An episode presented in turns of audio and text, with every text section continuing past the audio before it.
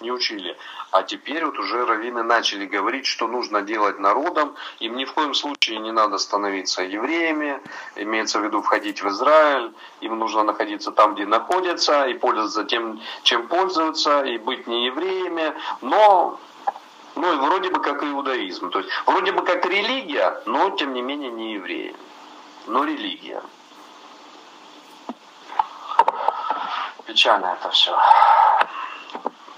Хорошо. Давайте мы с вами пройдем по, по заповеди Миква. И что-то изучим, что-то... Я постараюсь прокомментировать, чтобы это можно было нам сопоставить, как это принимать в нашей повседневной жизни. Особенно большинство находится в Галуте, в изгнании, и это далеко от, далеко от Израиля. Израиль уже приспособен, миг настроено очень много, то есть с этим сложностей больших нет. В Израиле пройти микву. Ну, есть сложности в других местах, тем более, что к неевреям относятся должным образом, что они, им это и не нужно. Поэтому все вот сложно и сложно и сложно. И ломать эту систему некому.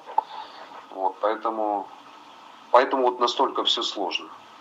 Но ничего, свет в темном царстве работу свою сделает. Я предлагаю вам, есть сайт такой Eleven, я думаю, вы его знаете, электронная еврейская энциклопедия. Давайте мы здесь изучим материал, который относится к микве. Он небольшой, много что в нем разъяснено. Я прокомментирую от себя там то, что нужно прокомментировать. Давайте мы рассмотрим, о чем здесь у нас говорится.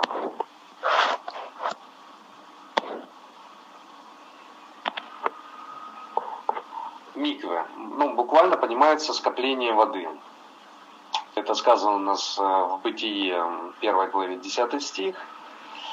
Вот, там употребляется это словосочетание, это скопление воды, то, что Творец отделял.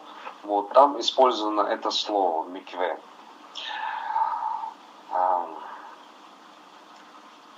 В нашем понимании, в понимании ритуальном, традиционном.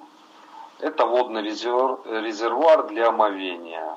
Омовение, которое называется Твила, с целью очищения от ритуальной нечистоты.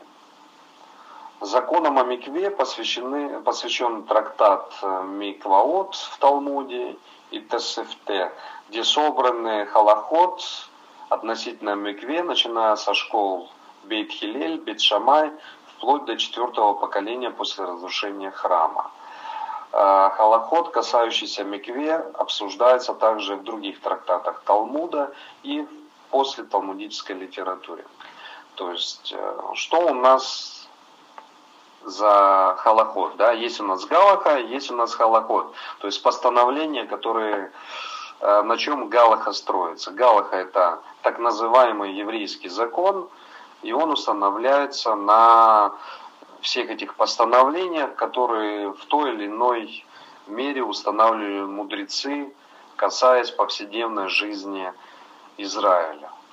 То есть эти галахические постановления постоянно растут, постоянно изменяются, потому что меняется где-то чего-то, какая-то структура жизни.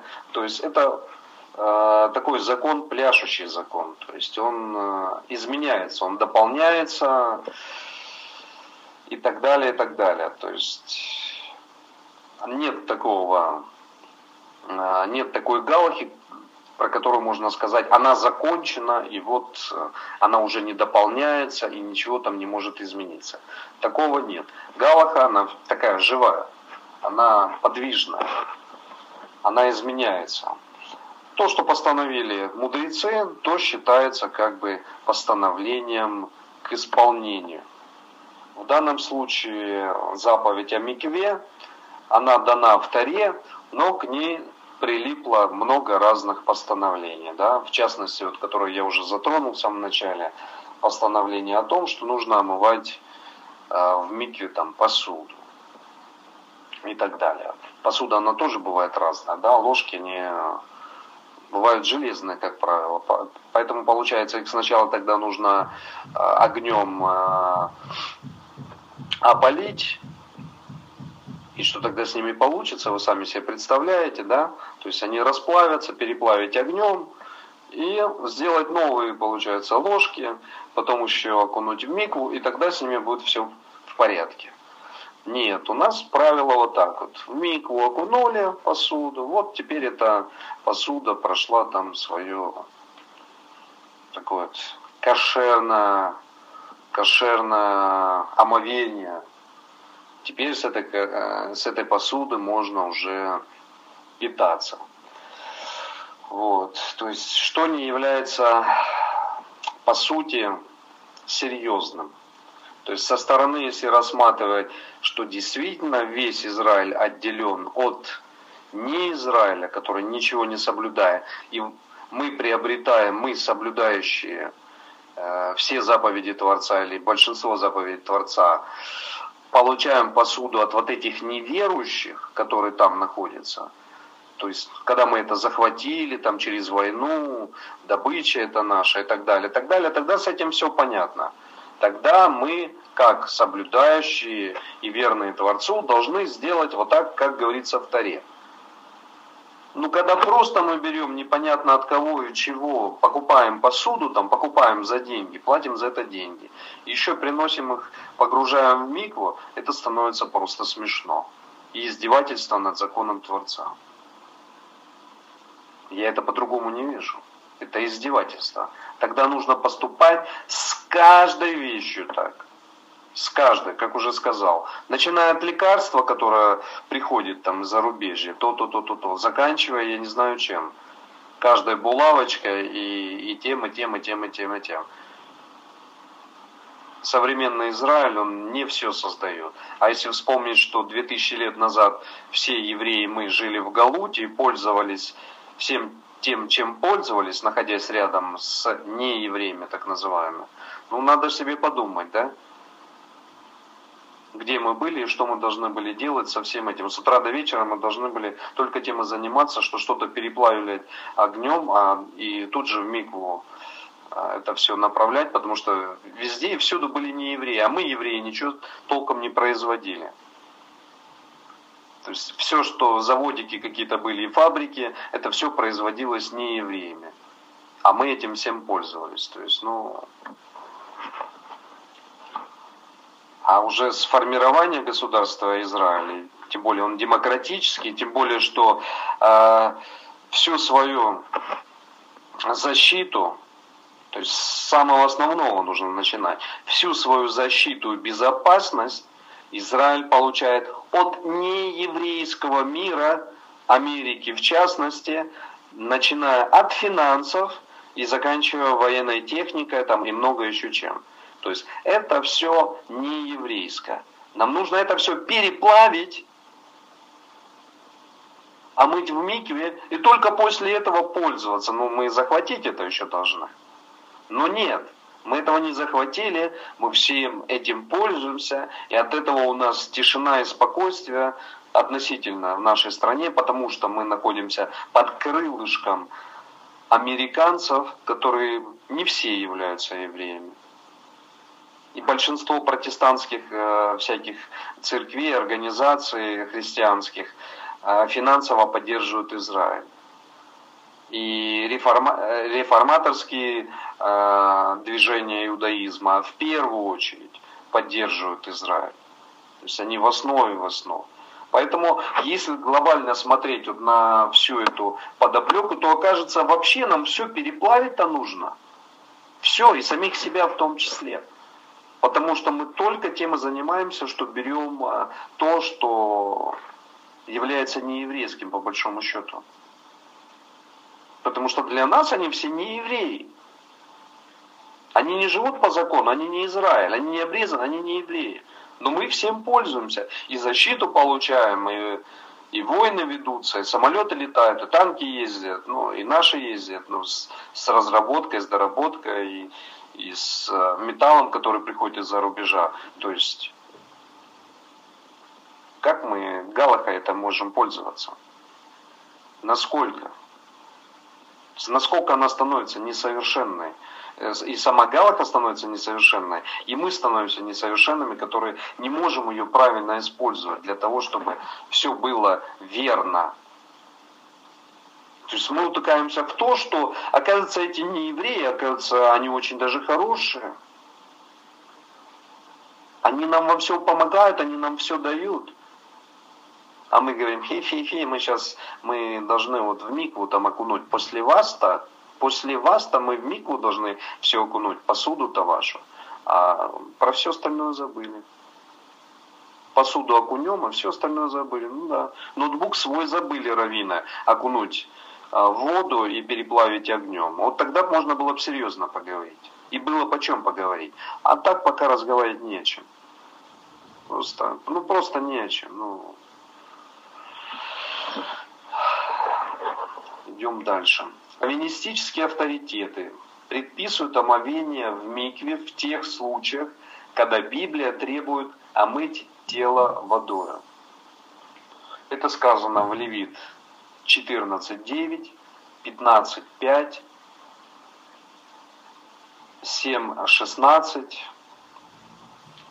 четыре двадцать четыре стих, Числа девятнадцать, семь восемь стих.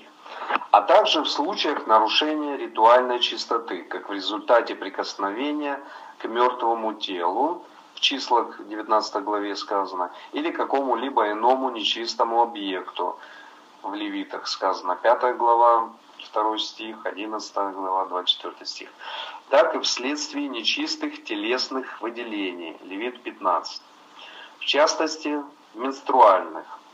Омовение в микве предписывается после родов, а также при переходе в иудаизм. Смотреть прозелита, да? То есть, что основное нужно подчеркнуть из, из, из, из сказанного до сих пор, что ритуальная чистота, она нужна при переходе в иудаизм, а я бы сказал не при переходе в иудаизм, а при переходе в веру и в Израиль. Иудаизм это понятие растяженное, растяжимое, и это религия, построенная на, на, на, на, на, на, на, на, на многих, на многих, на многих постановлениях. Причем она религия, которая не является, не соединяет. Иудаизм не соединяет всех евреев. Они разделены внутри. Иудаизм не собирает их. Не в состоянии их собрать. То есть есть движение иудаизма, которые то не принимают, вот это не принимают. Одни не принимают Ягушо, другие не принимают устную Тору, третьи не принимают э, еще чего-то, пятое, десятое. Все это можно называть иудаизмом. И по большому счету все это должно быть Израилем с одним законом, с одним законом и так далее, но...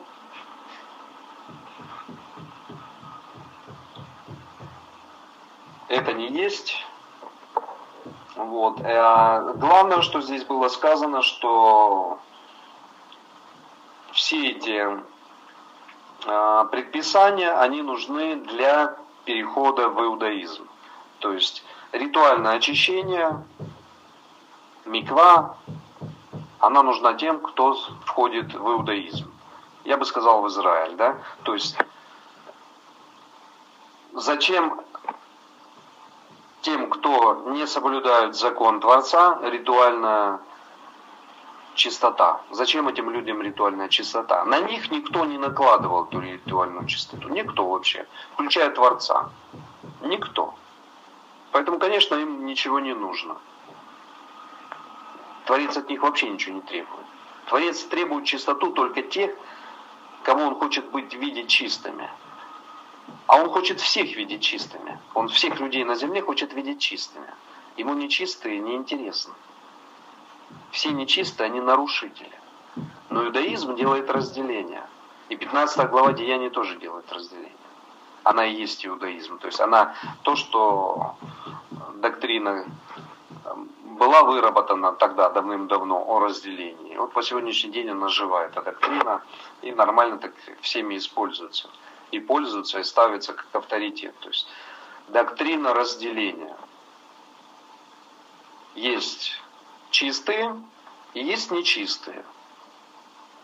То есть чистым нужно делать микву, после вот менструальный цикл прошел у женщины, нужно делать микву, чтобы стать чистой, чтобы получить омовение и вступить в отношения со своим супругом.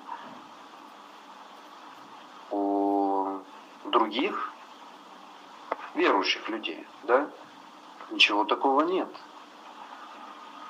Почему? Потому что святая Тора для них перестала быть авторитетом.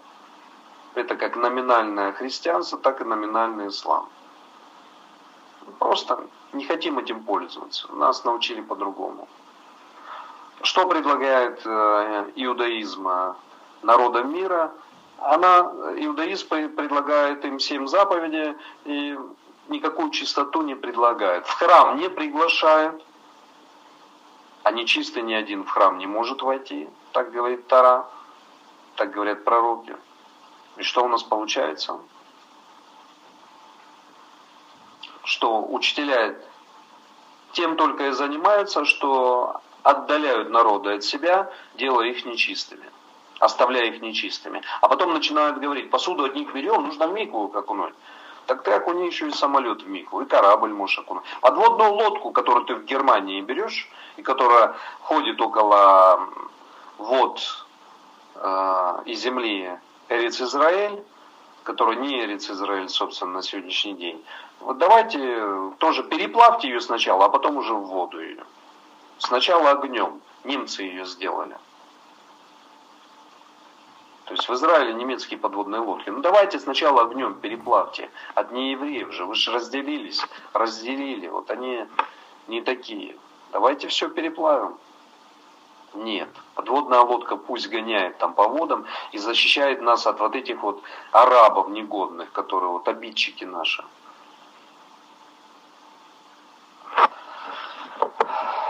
А обидчики всегда там появляются где, когда ну, кто-то кого-то не признает, начинают возникать какие-то обидчики. Одни на одно обижаются, другие на другое обижаются. Вот я учу людей соблюдать заповеди. Мне там Константин Андреев говорит, вот ты такой-то, сякой-то, вот то-то, вот то-то. Все, я для него обидчик. Что он делает? Он мне банит. То есть полностью, по полной, чтобы духа моего не было рядом с ним. Он же учит другому. Он же учит не соблюдать заповеди Творца.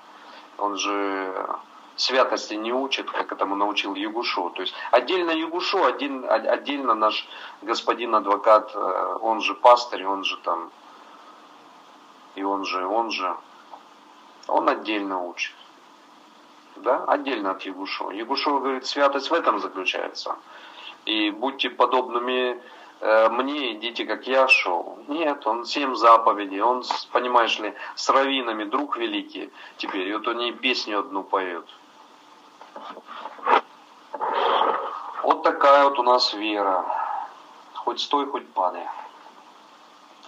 Омовение в микве предписывается после родов, а также при, при переходе в иудаизм. Однако постепенно, с отменой большинства халахот, касающейся ритуальной чистоты, чтобы было частично связано с разрушением храма, обязательным осталось лишь, лишь омовение невест перед свадьбой, замужних женщин после окончания ежемесячного менструального цикла и после родов, а также омовение как часть церемонии перехода в иудаизм. Омовение в микве, однако, практикуется различными общинами как средство духовного очищения, в частности, в канун субботы, праздников и постов, особенно в Йом-Кипур. Практикуется также, также омовение в микве посуды, изготовленной неевреями. Среди каббалистов и хасидов обязательно омовение в микве перед ежедневной молитвой шахарит.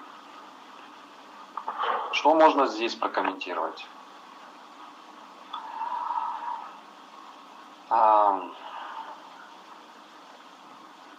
То есть напридумывали достаточно много постановлений, придумывали себе постановления такие, что перед утренней молитвой нужно делать омовение в микве.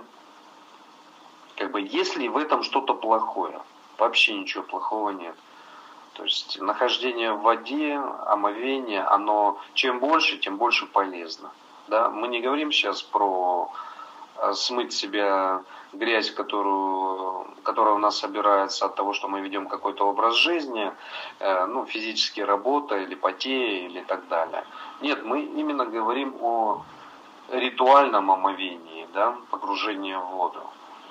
Вот. И в данном случае, конечно, глубоко духовные люди, э, имея и возможность на то, могут окунаться в микву перед ежедневной молитвой. Хорошо ли это, плохо? Это очень хорошо, это неплохо совершенно.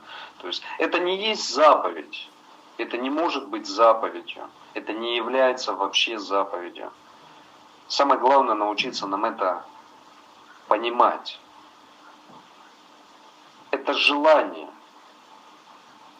Это желание получать вот эту духовную чистоту. Когда это входит уже в предмет заповеди, или вот ты обязан, вот ты хасид, ты там каббалист, ты обязан делать микву, если ты микву не сделаешь, то ты уже нарушитель. Это уже ненормально. Это уже делает э, такую традицию, традицию, которая доминирует над исполнением заповеди Творца, доминирует. Надо ли делать микву? Хочешь ли делать микву? Полезна ли миква? Да, полезно. Можно каждый день микву делать. Самое главное, чтобы эта миква была правильной. Правильно не только, как она сделана, но правильно в том, что миква — это по большей части покаяние, в первую очередь. Покаяние, наше покаяние, наше слияние с водой. Человек состоит на восемьдесят процентов из воды. Вся Вселенная состоит на восемьдесят процентов из, из H и O. Это кислород и водород. То есть, погружаясь в это, мы погружаемся во Вселенную. Мы погружаемся в Творца. Потому что Творец, он есть Вселенная. Он все создал. Все создано, все большое, что создано, что мы в состоянии нашим умом понимать, все создано Творцом. Мы в это погружаемся. И мы у Него просим покаяния. И мы сами состоим по большей части из вот этих компонентов. То есть мы часть воды, мы часть Вселенной. Мы состоим из этого. Полезно? Очень полезно. Очень полезно. Но не является заповедью, которая обязует каждый день э, проходить микву. Ну, то, что полезно, полезно, да. Но есть заповедь и есть полезно, и есть желание. То есть можно было бы и субботу сделать тоже полезным и сделать ее каждый день. Сказать, вот суббота — это так здорово, я не хочу из нее выходить, э, пусть будет каждый день суббота. Но Творец говорит по-другому. Нет. Шесть дней работай, а седьмой день, день шаббат. Оставь всякую свою работу. То есть Творец указывает, как нам нужно сделать. А так мы бы захотели, мы бы сделали себе каждый день отдых, хорошо, здорово. Ничего делать не нужно, имеется в виду, никаких дел, забот нету. Кто бы нам еще еду готовил бы и так далее, и так далее, потому что в шаббат мы не готовим. И... То есть мы можем напридумывать все, что угодно. Миквы строятся на земле, причем не из готовых блоков. Ее пол и стены не должны допускать просачивания или утечки воды. Вода миквы стоячая, не проточная и не просачивавшаяся. Минимальное количество воды сорок сеа, это двести пятьдесят до тысячи литров. Миквы наполняется на сорок сеа дождевой водой или водой, поступающей непосредственно из естественного источника, Эта вода не должна быть доставлена в сосудах, после чего может быть добавлено любое количество воды, без определения ее источника и способа доставки. Наиболее распространенная конструкция миквы состоит из водосборника, обычного бассейна, куда поступает по трубам сорок сеа дождевой воды, обычно с крыши, и добавляется вода из системы городского водоснабжения. Смешана таким образом, смешанная таким образом вода поступает в микве через отверстие в стене, отделяющее ее от водосборника. В современной микве вода подогревается при помощи пара или электроэнергии. То есть, ну, посмотрите, вот эта миква, которая сейчас вот предлагается, собственно, как построение ее, это современные миквы. Эти миквы ничего общего не имеют с миквами две тысячи лет назад или три тысячи лет назад. Ничего общего совершенно не имеют. То есть таких микв не было. А... Все омывались только в водоемах. И если находились где-то далеко от водоема, то собирали, естественно, воду и естественным образом ее переносили в сосудах, и в чем можно было ее перенести, и встраивали себе бассейны, и окунались в нее, проходили микву. Сегодня у нас уже и воду можно из крана подсоединять, и смешивать эту воду с крана с дождевой водой, там, леталой водой от снега, что тоже как бы допустимо, и так далее, и так далее. И это становится э, миквой. Может ли такая миква быть прямо дома в ванной? Конечно же может быть. А чем она отличается от того бассейна, который там э, ну, вот, предлагается построить? Ничем, по большому счету, не, не отличается. Вот ничем. То есть можно, конечно, сейчас где-то искать подвох какой-то, но по большому глобальному смыслу ничем не отличается. Вода, собранная э, с водопровода, смешивается меж, вместе с водой талой э, или дождевой. И вот вместе-вместе как бы это уже вода становится, ну, условно говоря, кошерной. Ее можно использовать.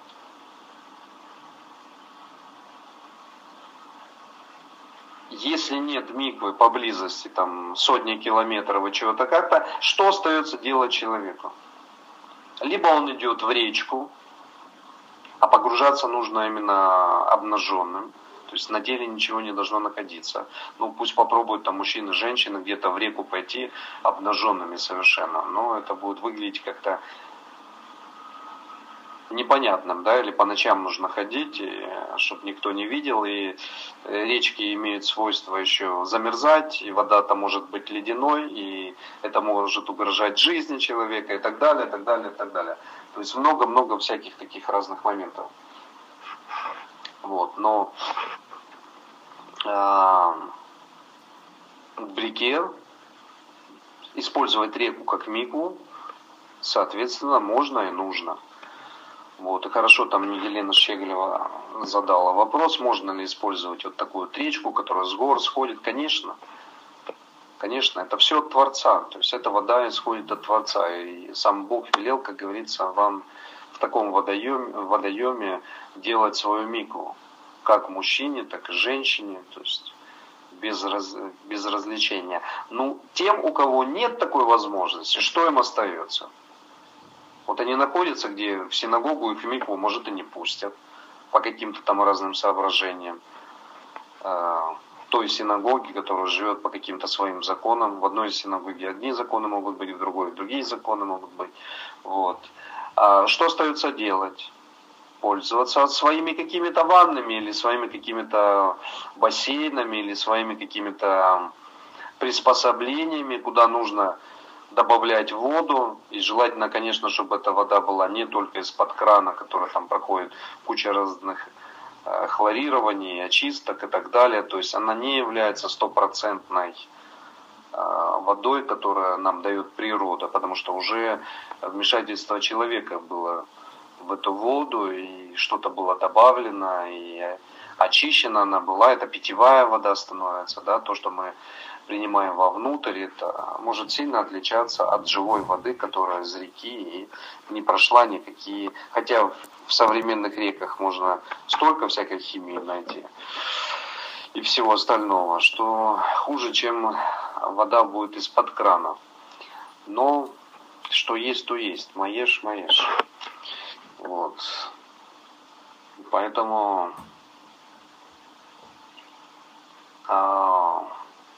не имею возможности попасть в настоящую микву, в синагогу, то нужно умудряться эту микву делать у себя дома.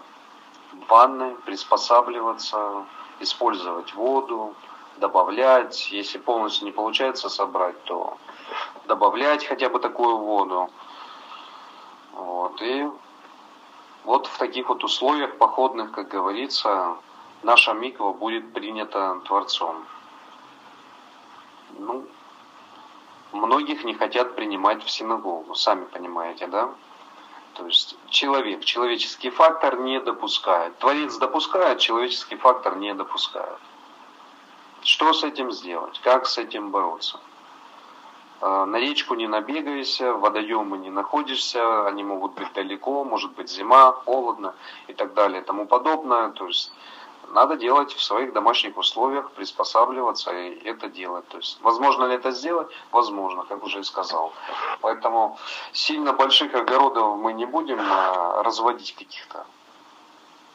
Не к чему это, разводить большие огороды, но приспособиться к тому, что есть, нам придется. Потому что пока находимся, ну, большинство находится в Галуте, поэтому нужно учиться приспосабливаться и к заповедям, и к миквам, и к соблюдению их, и к научению детей, чтобы так же делали. Именно ритуальное омовение делать, а не просто помылся там под душиком или еще чего-то как-то. То есть это немножко разные вещи. А в эпоху второго храма омовение в микве. В микве практиковалась широкими массами. Иосиф Флавий в древности восемнадцать тридцать восемь и обязательность, ну, описывает, и обязательность омовения перед посещением территории храма признавалась даже иноземными царями, правителями, правившими Иерусалимом. Древности двенадцать сто сорок пять. Для тысяч пилигримов, прибывших в Иерусалим в паломнические праздники, были построены многочисленные миквы. Бейдин, суд, назначал специальных лиц, в обязанности которых входила проверка соответствия миквы всем галахическим требованиям. Археологические раскопки миквы эпохи Второго храма, как, например, в Кумране, Масаде, Геродионе, показывают, что современные миквы сохранили основные черты миквы времен Мишны и Талмуда. Миквы представляла собой неотъемлемую принадлежность еврейской общины и обычно строилась при синагоге. Способы строительства микве в Эрец Израиль наблюдались в диаспоре во всей эпохе и сохранились до наших дней. Наиболее древние остатки микве в Германии относятся к двенадцатому веку, Кельн, тысяча сто семидесятый год. Микве в Вормсе представляет собой подземное сооружение, в которое ведут девятнадцать ступеней и еще одиннадцать ступеней для входа в воду.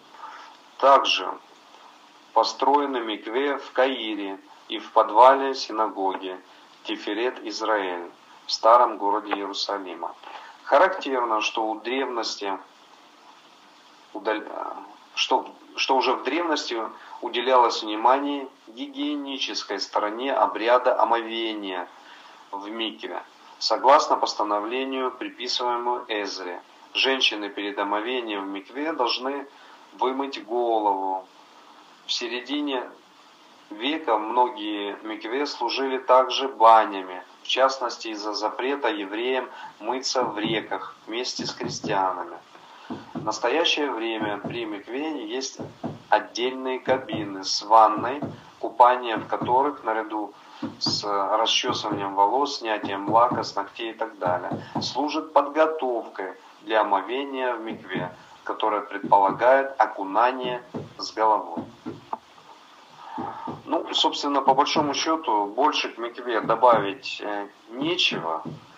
То есть, как нам можно сделать в наших условиях, когда мы находимся отдаленные от синагоги, отдаленные от а, еврейского образа жизни, еврейского, имеется в виду жизни Израиля, мы с вами коротко обсудили, то есть самим делать нашу, наш бассейн, нашу ванную, наполнять э, водой, приносить, не приносить, приносить воду. У нас же не получится с крыши там, или еще откуда-то. То есть нужно собрать какие-то, э,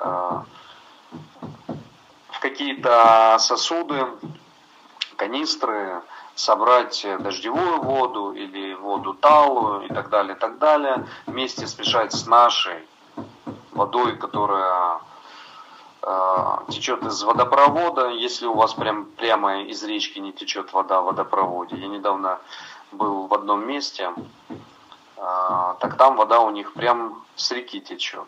То есть там вообще проблем нету. С такой водой набирать ванну, делать себе э, там омовение, микве, потому что вода прям, э, водопровод попадает из реки, и не, не проходит никакой очистки, и сразу в кране выходит. Ну, вот такая вот система в той местности, где мне при... пришлось не так давно быть. Вот. То есть, ну, вот, даже такое бывает в нашей современности. То есть у них там, пожалуйста, с крана течет уже подходящая вода, горная вода, с гор которых идет, она не очищенная, то есть она желтоватого немножко цвета, но это живая вода, она течет с гор, то есть это тают ледники, эта водичка стекает, пить ее, ну, крайне-крайне-крайне. Раньше пили такую воду и ничего, сегодня, конечно, мы разбалованы и уже пьем водичку там из бутылок, с больших и так далее, так далее, попадая в такую местность.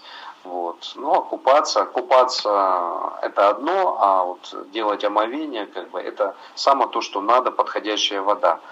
Вот. В наших водопроводах вода течет другая, поэтому как можно приспособиться и сделать в домашних условиях миквы, если не, нет возможности прийти в синагогу или в еврейский дом и пройти там а, ритуальное омовение для мужчин и для женщин, мы, собственно, сказали, каким образом. Вот. Больше ничего такого сверхъестественного придумать не придумаешь, и, и не к чему думать-то. Вот. Поэтому нужно, пока есть вот так, пользоваться таким вот способом. Примет ли Творец наше такое покаяние и омовение, и, риту... и снятие ритуальной чистоты? Примет. Можете быть уверены. То есть Он знает ваше желание прийти в настоящую микву окунуться и знает, что на пути стоит препятствующий какой-нибудь по, по каким-то причинам. И Творец это знает, поэтому Он допускает то, что вы можете сделать свою микву, даже находясь у себя дома в своей ванной. Или не в ванной, так еще в чем-то. То, что вы смогли там какой-то большой найти себе сосуд, куда может человек окунуться полностью. Вот. То, что касается миквы на сегодня. Давайте обсудим вторую тему. Давайте обсудим тему, а, мессианскую такую тему, тему Машеха. Я называю это Машехом нижним. Есть Машех у нас высший, и есть Машех ниш. Мне очень часто задают вопрос по данному, на данную тему. И я уже не раз раньше писал, там несколько лет назад, разные-разные материалы. И так как люди не в состоянии, не воспринимают такую информацию, потому что научены крайне совсем о другом, они не допускают, что могут быть два Машеха. Машех высший, Машех нижний. В иудаизме есть учение о разных Машехах. Машехах, Машех бен Давид, Машех бен Иосиф. И по этой теме, Есть масса разногласий, масса нестыковок, то есть точного учения относительно Машеха вообще в иудаизме как таковом нет. То есть сказать, вот этот, вот, вот этот материал, он является для всего э, Израиля, для всего иудаизма вот верным. Вот так вот будет, будет вот такой-то Машех, и, и так-то, и так-то, и так-то, и так-то, и так-то. Такого нет совершенно. То есть есть разные учения. Некоторые считают там, в движении Хабад, которое образовалось не так давно, да, то есть это из новых движений иудаизма, там ему пару сотен лет. Многие считают своим машехом Любавического Ребе, да, Шнирсона. Вот. И многие, не все, не все движение Хабад его считают, но многие считают его таковым. Вот. И, несмотря на то, что есть еще учение о Машехе, да, и учение о двух Машехах. Несмотря на это, и здесь тоже допускается.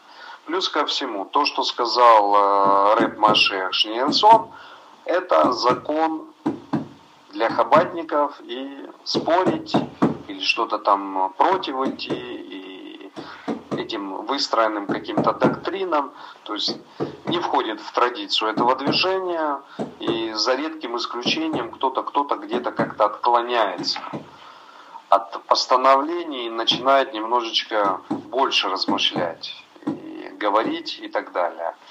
А основное, основные положенцы, так называемые, они как бы идут за своим э, учителем, считая его главным учителем, считая его машехом, и, или просто считая его своим учителем. И если есть какие-то постановления, то их нужно свято выполнять. Шаг влево, шаг вправо, как говорится, расстрел на месте. То есть не поспоришь, и спорить не о чем, и не будем спорить. Как говорят там замечательные люди. Ребби сказал, все. Ребби сказал с вот этими не спорить. Ребби сказал вот эту часть не обсуждать. И все на этом. И все на этом. Все. И закончили разговоры. Не будем делать. А у нас есть еще такое. Павел сказал не жениться там или еще что-то. Все на этом. Точка. И не будем. И не важно, что там говорит Машех. И не важно, что там говорят пророки. А пророки говорят совсем другое. Совершенно другое пророки говорят. Здесь вот этот сказал, и все, и мы будем так делать. То есть сколько учителей получается у, у народа, ну просто не счесть. Просто не счесть. Столько много учителей, а как начнешь серьезно говорить, сказать, а мой учитель, у нас один учитель. Один учитель у нас, это наш Мессия. Ну как зайдет только за учение, все, от учителя ничего не останется. Будет новый учитель, там, все, все остальное он будет рассказывать то, что научил Павел. То есть вся теология будет построена на теологии Павла. То есть, и от учителя уже, и он начинает, там, эти движения начинают это говорить, это одна и та же теология. Нет, друзья, это разная теология. Для меня это разное, я умею различать. Вы, если не различаете, для вас, ну, наверное, одна. А для меня совершенно разное, противоположно. Не просто разное, а противоположно. В чем-то, да, совпадающее, а в чем-то совершенно кардинально противоположно одно учение другому. Вот. Мало того, что противоречащие, противоречащие и противостоящие учения там Ягушо, но еще и пророкам. Пророки говорят, что все народы соберутся и придут в Израиль. И там вместе то-то, то-то построят храмы и все остальное. То есть мессианские времена. То, что вот сейчас мы говорим, касается нашей, второго нашего вопроса. Но нам проще сказать, мы посажены на небесах. Мы вот все, где бы мы ни находились, самое главное, мы вот уже имеем connection, контакт с... с Иисусом, и Он там для нас место уже приготовил, мы туда стремимся. Зачем нам этот Израиль? Зачем нам идти в Эрец Израиль? Зачем нам нужен храм? Посмотрите, у меня постоянно пишут, мы храм Бога Живого. И храм находится внутри нас. Все. Самое главное сказать эти слова. И больше храм никакой не нужен. Если храм живет внутри нас, и мы являемся храмом, ну для чего нам нужен храм еще в Иерусалиме? Логика у этих людей. Они в это свято верят. Это не просто логика. Они в это свято верят. То есть они зомбированы, они полностью зомбированы. Они в это свято верят, что это именно так, что нам больше храм никакой не нужен. Храм находится внутри нас. Можно подумать, что две тысячи лет назад он внутри, или там три тысячи лет назад внутри нас храма не было. Была пустота, пустыня, и только вот пришел Ягушо, и с этого момента, как Павел сказал про это, храм появился внутри нас. А до этого храма не было. До этого внутри нас было, ну, я не знаю, там, болото какое-то. Или еще что-нибудь. Ты смотришь на этих людей и думаешь, ну... До какой степени можно быть неадекватным, до какой степени нужно не иметь Святого Духа, чтобы понимать простые элементарные вещи. До какой степени? А до каких пор можно быть вот такими нарушителями и такими бездуховными, а по-другому я не могу назвать, это бездуховные люди. Храм внутри них, вот они считают, и, и все. И пророчества им больше не нужны никакие. Ну, зачем нужны пророчества и пророки, которые говорят, что вы построите храм, вы соберетесь, и храм объединит, и Израиль будет жить, исполняя заповеди Творца. Зачем это нужно этому человеку, у которого внутри храм у него живет? Павел вот научил, что храм у него внутри. И, и все, и он зацикленный, он, он все, он уже больше не видит. И хорошо, это один бы человек такой был, два, три, четыре. А их, к великому сожалению, миллиарды, ну пару миллиардов таких людей, у которых в большей или в меньшей степени храм находится внутри их, и они все духовные, сверхдуховные и так далее, и так далее, и всем им храм не нужен. И к Израилю прилепиться им не надо. И Машеха они ждут только для того, Ягушо Машеха, высшего Машеха, они ждут только для того, чтобы он пришел и тут же их забрал на небеса. То есть заповеди Творца они соблюдать не собираются. Святую землю они не собираются заполнять. То есть заповедь говорит, приди в землю святую, ты находишься в изгнании. Приди, вернись, народ мой. Соблюдай там мои заповеди. Праздники мои соблюдай. Покажи мне, докажи мне, что ты свят мне. К этой святости они не собираются. Они ждут, что придет их Иисус и заберет их, вот этих святых, которые ничего не делают. Ну, фактически ничего не делают. Сразу тут заберет их в небесный храм. А здесь нет. Ну что им? Что им до Израиля вообще? До Израиля как страны, до Израиля как народа. Что им, какое им дело? Никакого. Их дело такое, чтобы Израиль обратить в таких же, как они, которые храм у них внутри, понимаешь ли, находится. Вот у Израиля храма нет внутри, а у них внутри храм есть. Вот такой вот благодати они получили. Храмом в раз внутрь дали. Да? Новый Завет э, Творец заключал, кажется, не с Израилем, а вот с, с вот этими язычниками, он, чтобы им храм там внутри поселить. А Израилю ну, не досталось. Не предполагался Новый Завет для Израиля. Смешно, абсурдно. Но это так. Вот такая теология. И люди машут там флагами своими, бегают по сценам по своим, э, машут руками, кого-то исцеляют и исцеляют. Да. Ну что? Все, небеса дают им такую возможность. Без проблем. Где-то исцеляют, где-то обманывают, где-то чего-то, где-то как-то. И что же нам, для чего же нам Машех нужен? Нам, когда говорю, это нам, человечеству. Для чего нужен Машех?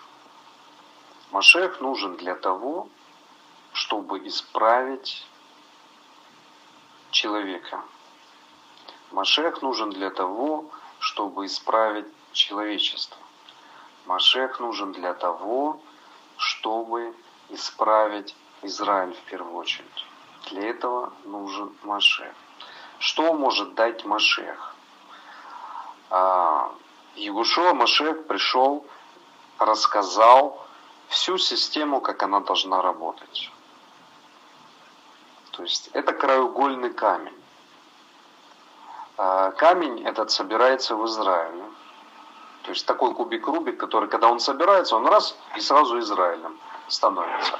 То есть сначала много кубиков, много цветов, много чего. Но когда крутишь, крутишь, собираешь, собираешь, раз, и он становится полностью Израилем. Почему? Потому что с этим связана вся святость. С Израилем связаны все обетования. Все связано с Израилем. Все, без исключения. Кто собирает у нас народы в Израиль на сегодняшний день?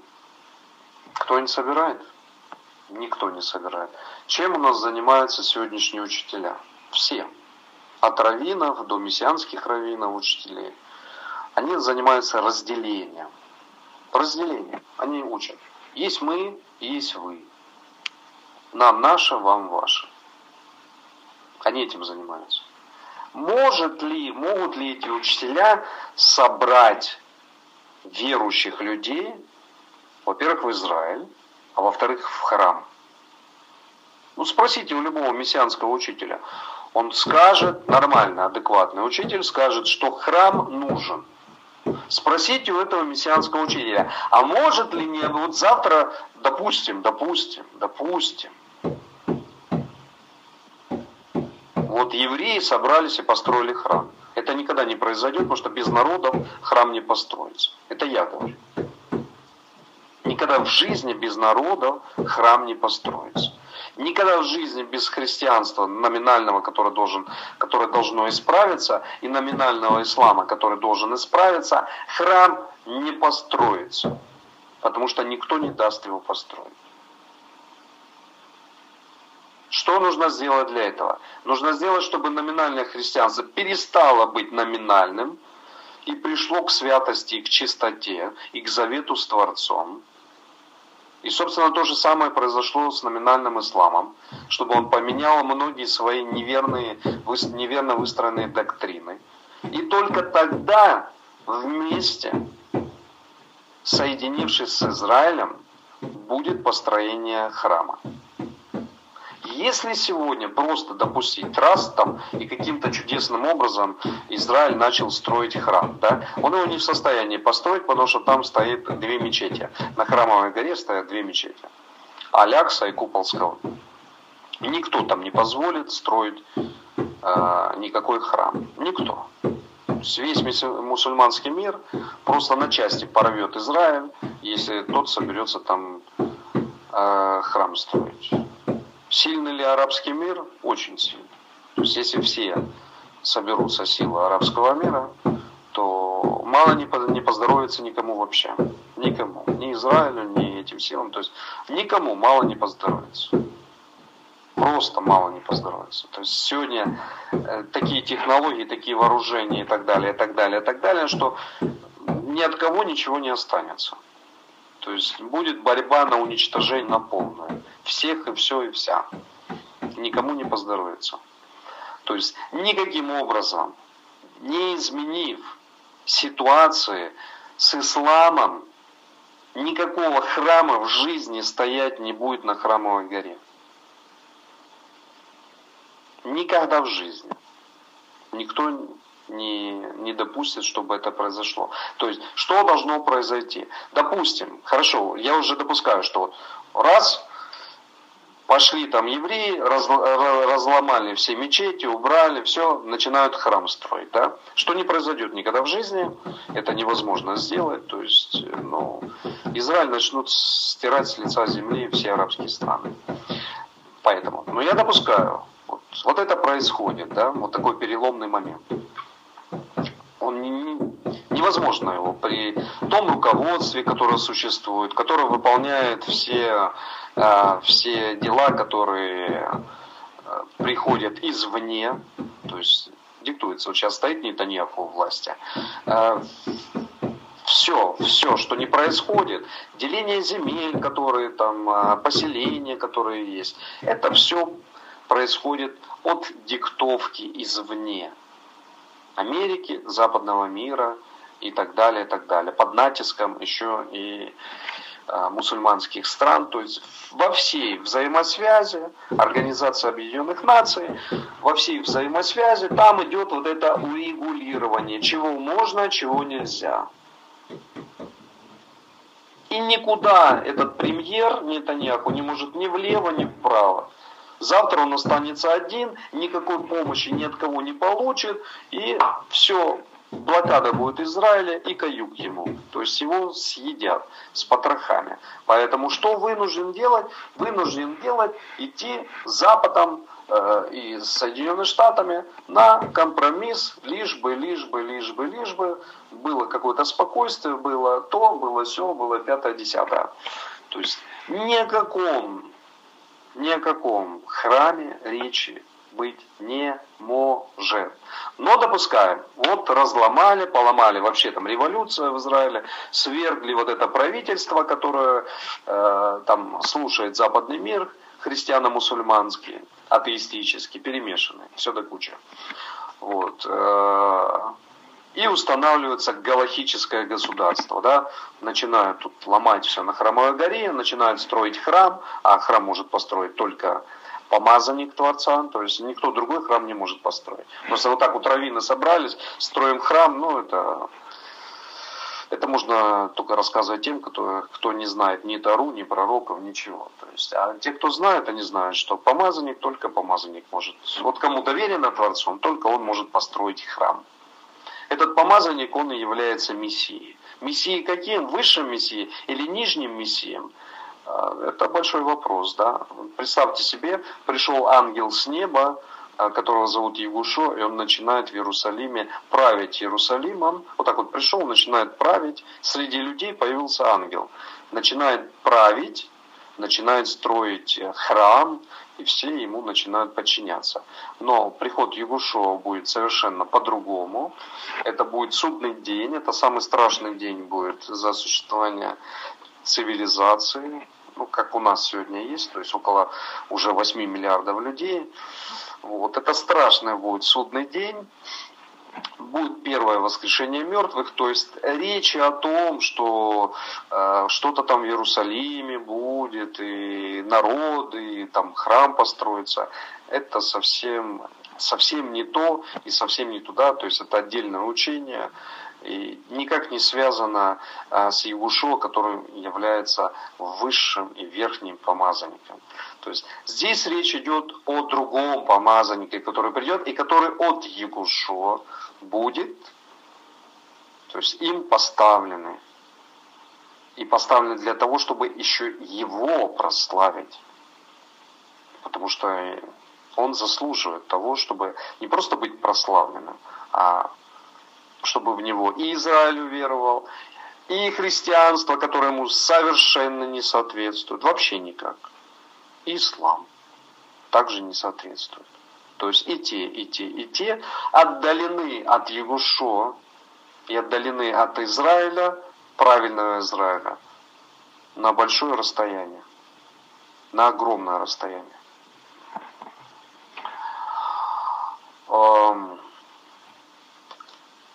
Мы допустили, что взялись какие-то раввины, чего-то как-то, где-то собрались со всего мира и сказали, мы строим храм. Да? Ну хорошо, строим.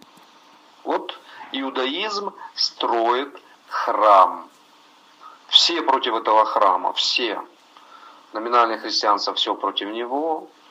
Ислам вообще там даже можно не говорить. То есть не просто против, а все. То есть все пойдут умирать, но разгромят Израиль напрочь. Напрочь, то есть ценой любой, лишь бы только его уничтожить, потому что он как бы святыни вот так вот берет и уничтожает, Иерусалим является святыней для мусульманского мира, и это получается надругательство над исламом, если вот там будет что-то разрушено и убрано без их на то повеления, согласия и так далее. Теперь, ну хорошо, допустим, разрушили, пришли, начинают строить храм, ну допустим, что строится храм, да? Теперь, кто в этот храм может войти? Только иудеи, только обрезанные и только те, которые признают закон. Да? Все остальные никакого отношения к храму не имеют. Вообще никакого. Просто никакого. И пророчество о том, что в храме соберутся все народы, это будет домом для всех народов, народности. То есть народности соберутся в храме. То есть народности станут соблюдающими, народности станут Израилем. Они соберутся вместе. Вот сегодня есть множество народностей, много, множество религиозных народностей. Они все разделенные, но они все верующие. Христианские, мусульманские, какие угодно. Иудейские, которые одних друг друга там отрицают, не признают и, и так далее, и так далее. Все ненародности. Одного общего чего-то, служение Творцу, не чего-то, а служение Творцу, они не составляют и не являются. Вообще никак.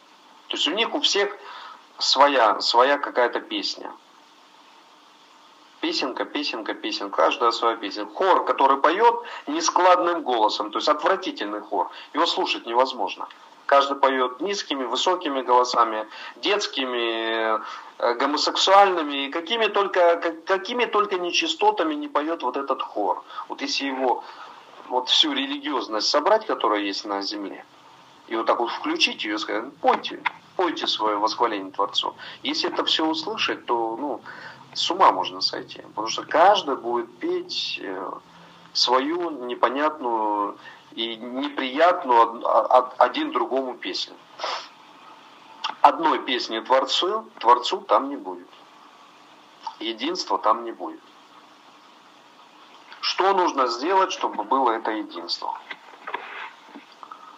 Для этого нужно прийти Машиаху Нижнему, разрушить всякую ложь.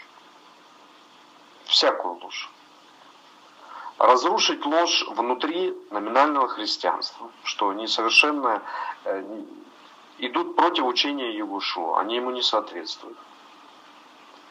Разрушить всякую ложь в иудаизме, что иудаизм точно так же не принимает, не входит в Новый Завет, то есть Брит Хадаша не входит, а пророков Творца не признает. Всех, включая Мухаммеда, не признают. Новозаветних Мухаммед не признает.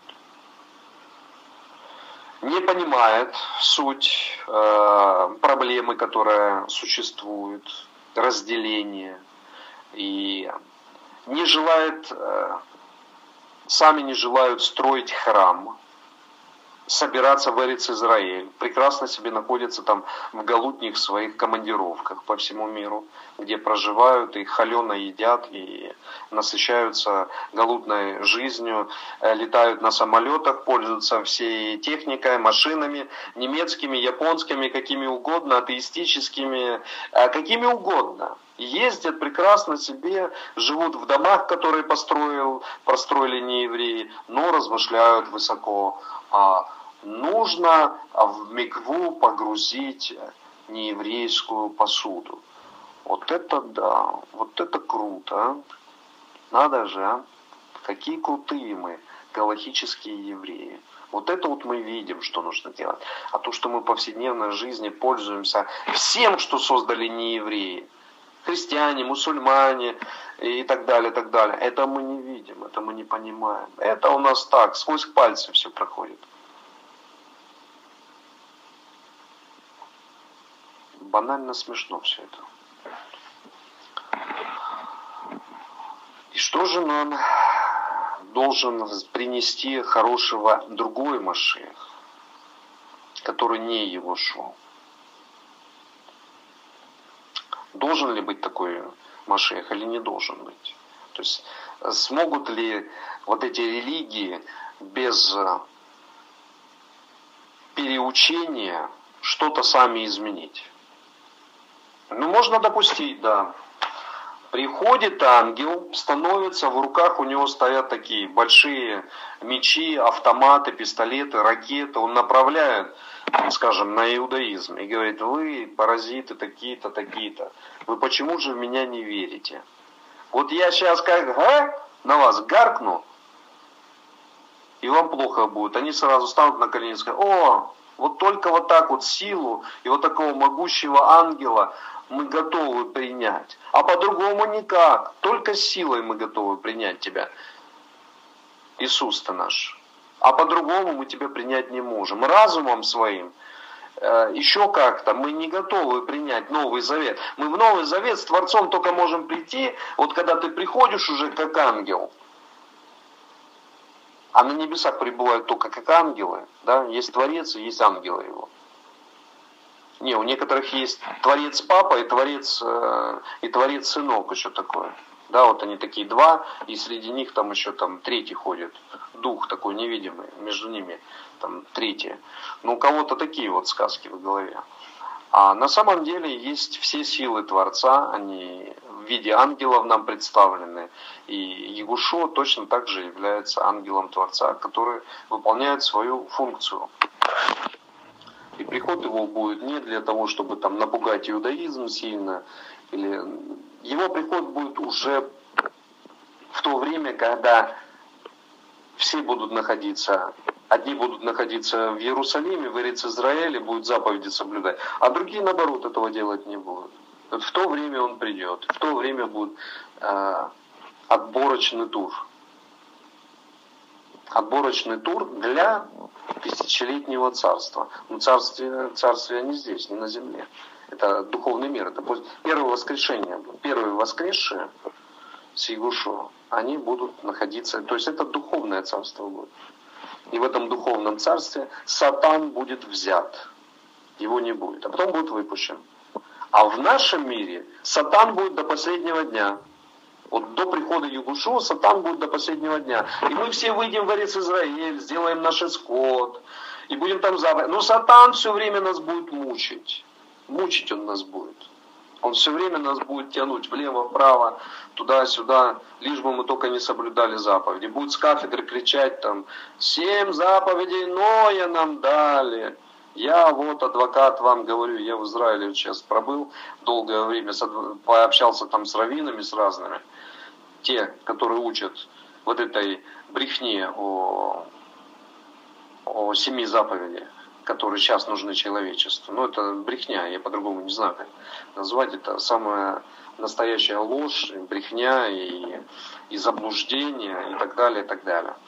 Вот. Вместо того, чтобы... всем идти к святости и к храму, и браться за полу, и понимать, что спасение именно от иудеев, не просто от, вот, от иудеев спасения, а спасение заключается в том, что иудеями мы становимся. А иудеями мы становимся означает, что мы становимся хвалящими Творца. Но наша не просто хвала, вот мы только тем и занимаемся, что хвалим Творца. Нет, мы проявляем любовь к Нему и к ближним. И эта любовь не тяжкая в соблюдении Его заповедей. Совершенно не тяжкая. Нужно иметь рождение свыше и желание служить Творцу. И дальше все идет уже по, как по маслу. Вот. И разделение может быть только так. Вот одни служат Творцу, а другие не служат. И вот те, которые не служат, вот их золото, серебро нужно переплавить и очистить, и чтобы ушло все беззаконие. Вот это истинное служение. И вот это истинное будет исполнение. Не хотите служить Творцу? До свидания. Отделитесь. Не хотите? Отделитесь. От святости отделитесь. А мы, святость, отделимся от вас, ну, раз вы не хотите. Нет у вас желания.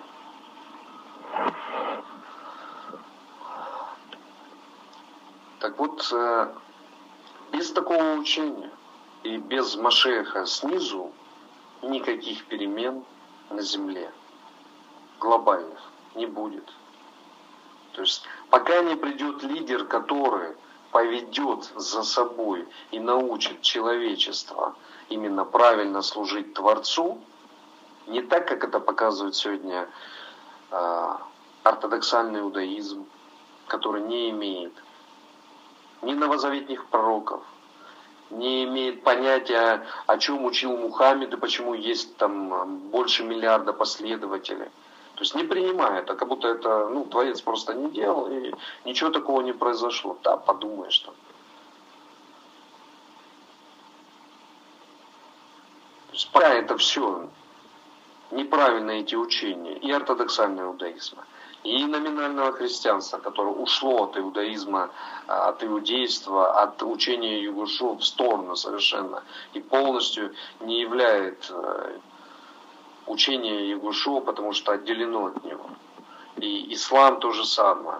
То есть одну часть они взяли, другую часть совершенно забыли и не соответствует. То есть пока вот эта революция не произойдет внутри, чтобы сказать: а ребята, вы все-то на самом-то деле далеки-далеки от и святости, и от Творца, и от единства Его. Пока это не произойдет, ничего не будет. Все также будут разделены, все также будут в нечистоте. Ничего не изменится, ничего не поменяется. Поэтому дойти до исправления нашего мира получится только путем того, что будет нижний Машех, который поведет за собой и который выстроит.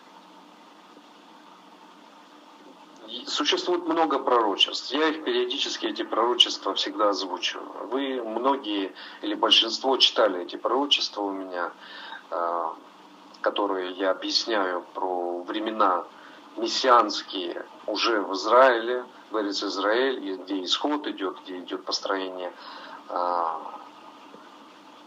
Не то что построение, а исполнение всех заповедей. Не просто построение храма, а исполнение заповедей. Потому что храм — это исполнение заповеди. Это э, точно такая же заповедь, как заповедь Исход. Или точно такая же заповедь, как э, исполнение субботы. То есть все заповеди в комплексе, они... Да, я прошу прощения. Ну, звонки мне приходят постоянно, поэтому сбивается связь.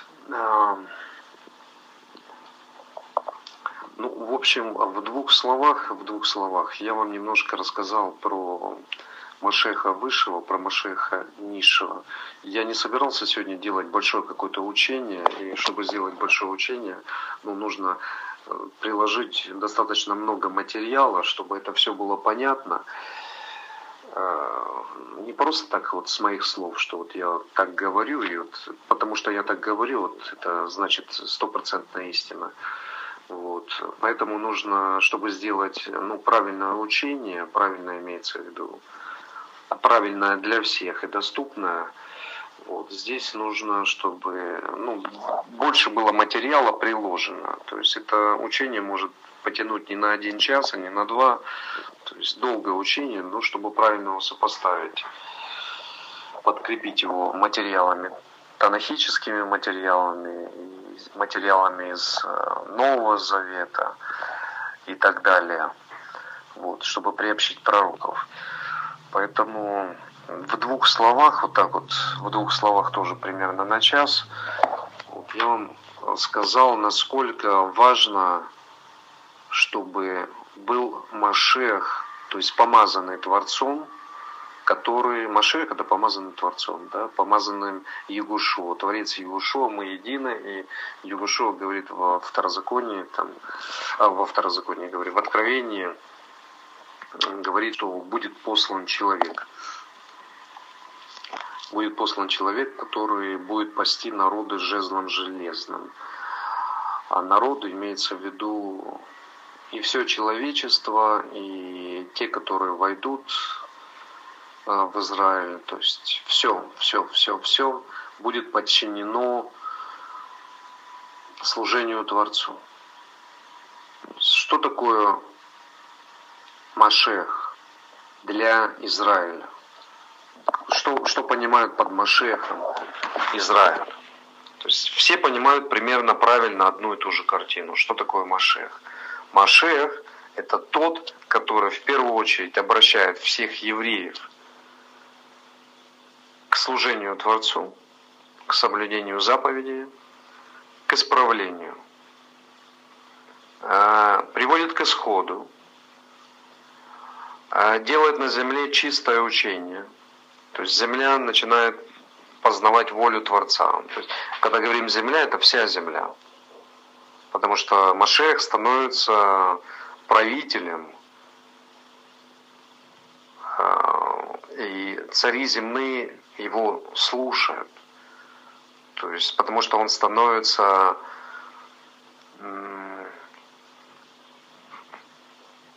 посланником Творца. То есть Машех является высшей властью для человечества. Не только для Израиля, а для всего человечества. То есть, есть власть от этого мира, где стоят правители разных стран, разделены, совершенно разделены на, на свои свои царства какие-то, на, строят там свои какие-то экономические и политические движения, которые из столетия в столетие передвигаются, смещаются по территории земного шара. То есть разные-разные-разные силы управляют миром. Вот, это такие политические процессы. Во времена Машеха земного все управление переходит в Израиль. И Израиль становится основой, главой для всего человечества. То есть Израиль говорит, как человечеству нужно правильно жить, чтобы не исчезнуть, чтобы иметь милость Творца, чтобы, чтобы, чтобы, чтобы, чтобы, чтобы. Вот этих чтобы много-много-много-много. То есть Машех становится во главе всего человечества. Все цари начинают прислушиваться, слушаться, идет полное управление оттуда. Машех приносит справедливый закон. Сегодня законы действуют, их трудно назвать справедливыми, потому что они представляют какие-то империи.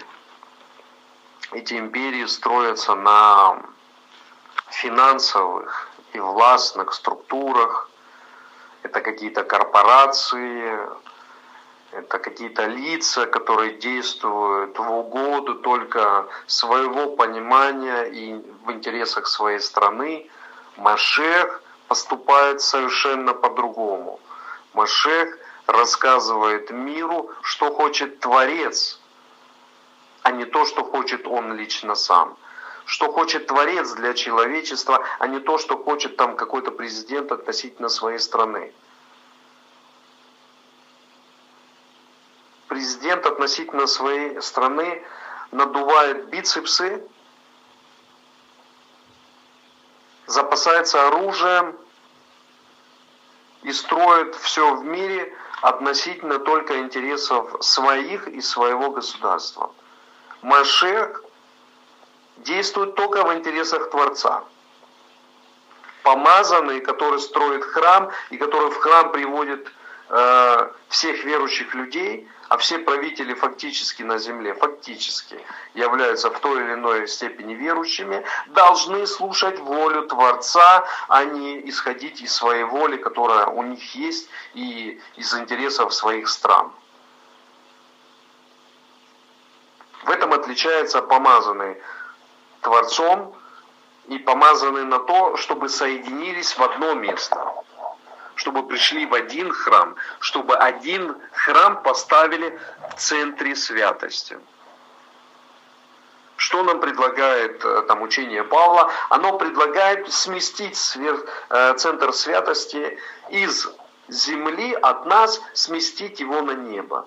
И когда этот центр святости смещен на небе, то есть Иисус находится на небе, и все, кто с Ним, верующие в Него, они посажены на небесах, центр святости находится на небе. Здесь, на земле, такому человеку можно находиться где угодно. Ему без разницы, где он находится. Ему не важен храм Иерусалимский. Ему не важен вообще Израиль, по большому счету. Никак. Его центр святости находится на небесах, там, где есть Иисус. Что здесь, ему не важно.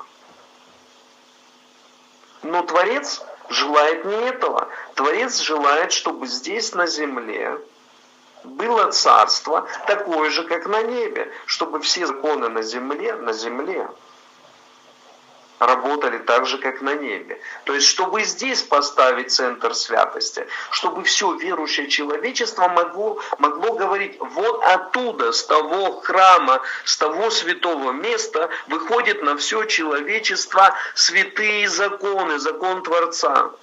Но для номинального христианина закон Творца не существует уже. Они его сместили. У них учение есть о том, что этот центр святости уже не нужен. Храм не нужен. И в храме сядет вообще человек там того-то, того-то, того-то, того-то. То есть учение. Есть это учение. В него свято верят. И поэтому они противоборствуют всяким образом, чтобы ничего такого не произошло. Чтобы никоим образом Израиль не стал сильным, Израиль не стал в основу, Израиль не стал законодателем. Они противоборствуют этому. Этому противоборствует ислам также, потому что научен своими учителями неверно. Совершенно неверно. И к этому же подталкивают, собственно, и сами ортодоксальные учителя. Потому что они делают разделение. Есть мы, есть вы. Есть мы, есть вы. Вам семь законов. Вам не нужно быть обрезанными. Они, не нужно быть обрезанным, не обрезанным. Ни один в храм не придет. Не имеет. То есть, и нечистый в храм тоже не придет. Разделение. Чтобы не было разделения, что нужно? Здравое учение. Нужен помазанник, который придет и соберет. Нету помазанника, нету ничего. Нету ничего. Нету помазанника здесь, в нашей среде, нету ничего. Есть одни сплошные разделения, неверные ложные учения и так далее и тому подобное. Такой сегодня урок у нас. Ну, два часа я вел урок. Давайте на сегодня мы, наверное, закончим. У меня очень серьезные ну, дела завтра есть. И мне много звонков приходит. Мне многим людям нужно перезвонить сейчас. Вот. Я думаю, урок сегодня был такой, ну, нужный и полезный. И я могу его раскрыть намного больше. Будут ли слушать другие? Ну, все мы знаем, воля у Творца. Он знает, как должно произ, произ, произойти изменения и так далее, так далее.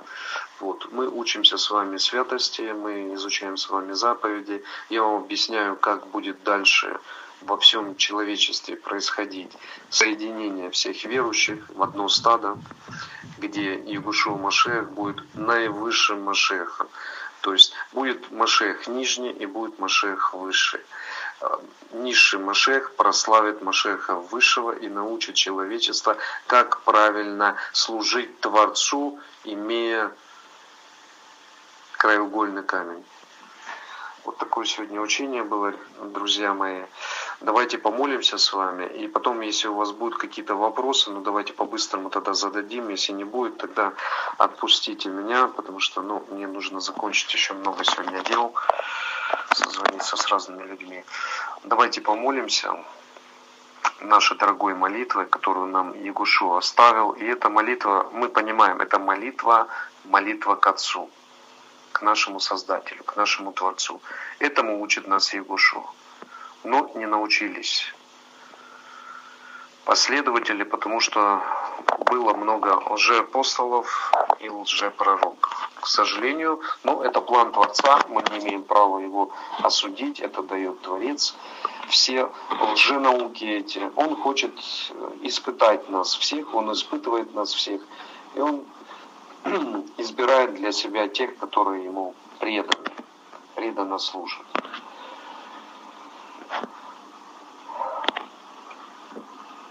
Отец наш, вечно живущий на небесах, да светится имя Твое, Юдхей, Вавхей, да будет воля Твоя и на земле, как на небе. Хлеб наш дай нам на каждый день, и прости нам грехи наши, как и мы прощаем должников наших. И не веди нас в искушение, но избавь нас от Ецер-Хара. Ибо Твоя есть воля, и все силы Твои, Святой Отец, и вся слава для Тебя, Святой Отец. Пред Тобой мы поклоняемся, Святой Отец.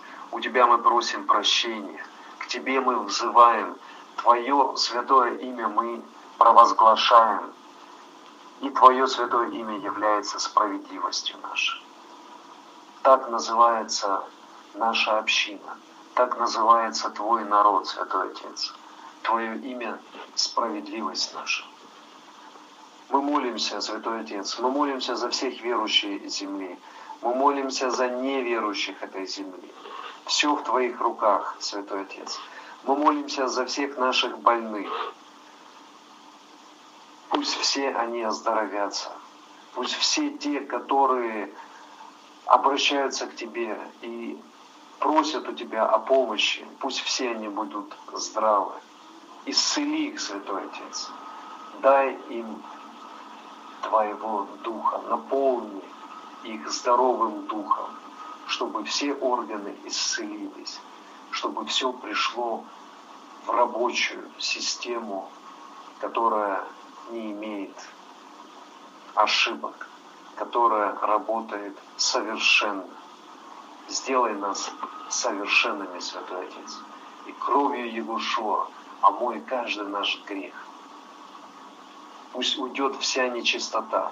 Позволь нам ходить пред Тобою чистыми и непорочными.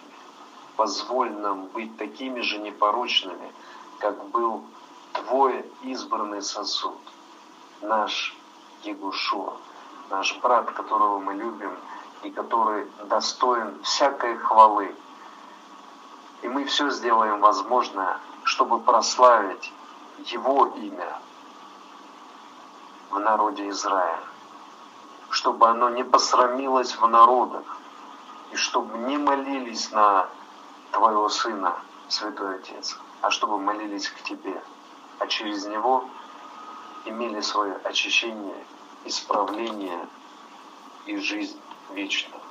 Слава Тебе, Святой Отец, я молюсь за нашу общину, пусть у них в их семьях, среди близких, родных, среди тех, с кем они общаются, на работе, везде, чтобы везде у них был мир и спокойствие. Приготовь нас, Святой Отец, к Твоему исходу, который грядет семимильными шагами. Слава Тебе, Святой Отец, за все, что Ты делаешь. Аллилуйя. Шема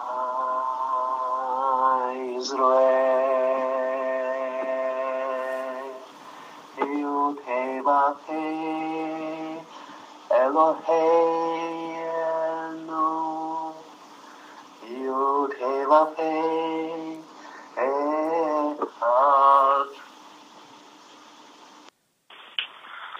Спасибо, дорогой Раф. Благодарю, тему очень серьезная, очень важная. Я немножко не сначала был, тут у меня проблемы со связью. Благословляю всех, и особенно нашего Рава, чтобы все было в порядке, чтобы Всевышний вел его, учил нас через него. Брахот всем, Лайла Тов. Да, спасибо, Рав.